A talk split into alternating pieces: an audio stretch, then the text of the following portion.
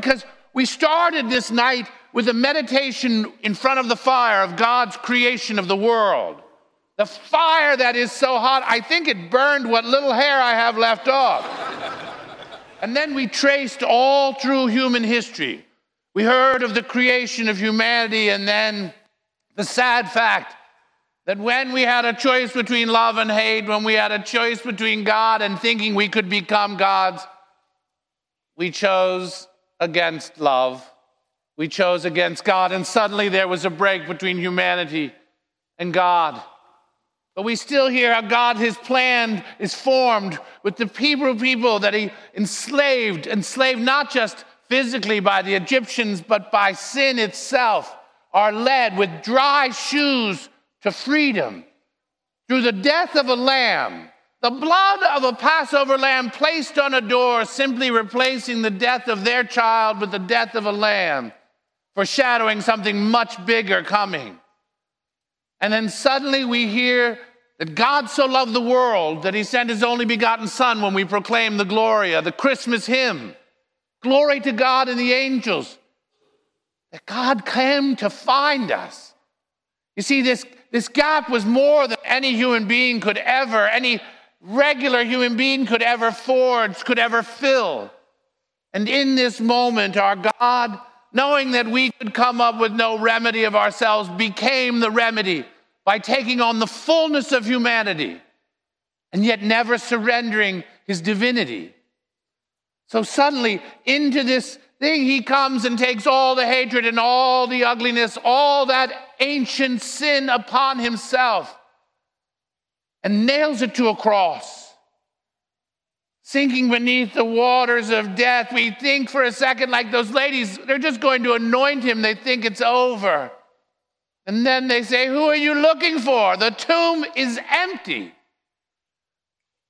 You see, the ancient wound has been healed, but it's by a bridge, not of human construction, but a bridge whose name is Jesus Christ, joining humanity and divinity together once and for all.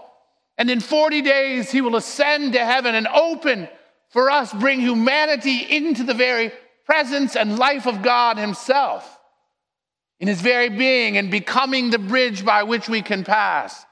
The waters of the Red Sea are no more. It is the waters of baptism that we enter into his death and rise again. And that's about to happen. And then the power of the Holy Spirit to come upon those who are baptized, to empower all to go and proclaim this message to all the world.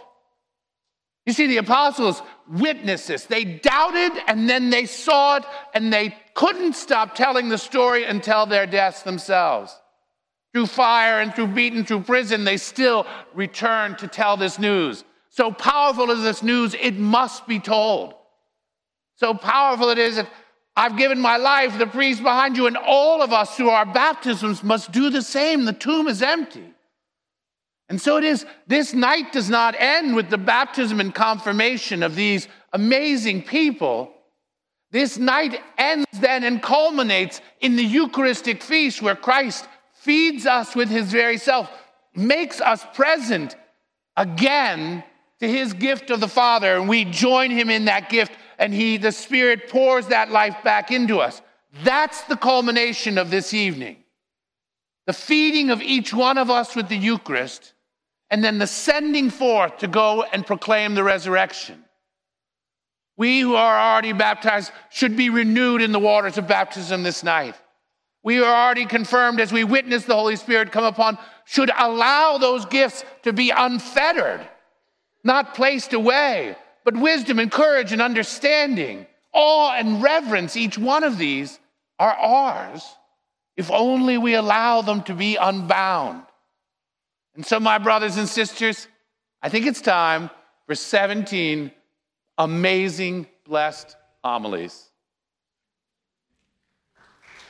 Can you bring that?